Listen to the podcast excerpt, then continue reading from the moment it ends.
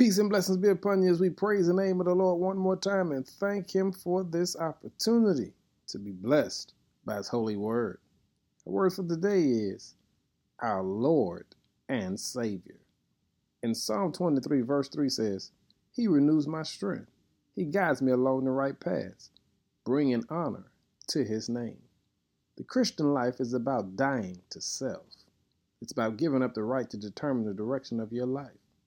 Our God is our Lord, our Master, and our King. He holds our lives in His hands, and He has the power to direct them in whatever way He pleases.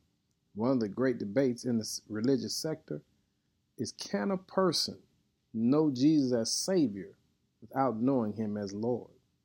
To know Him as Lord simply means to humble yourself in the authority of Him, to walk in complete obedience.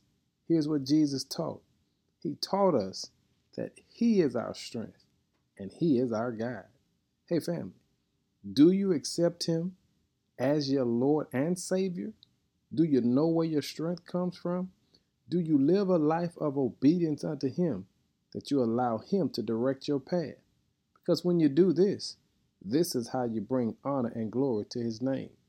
Authority is simply recognizing that someone else is in control. And that's what we've got to do today. Live in obedience to the one who's in control, and that is our Lord and Savior. When you recognize that, you show the whole world that there is no one like the one who saved your soul.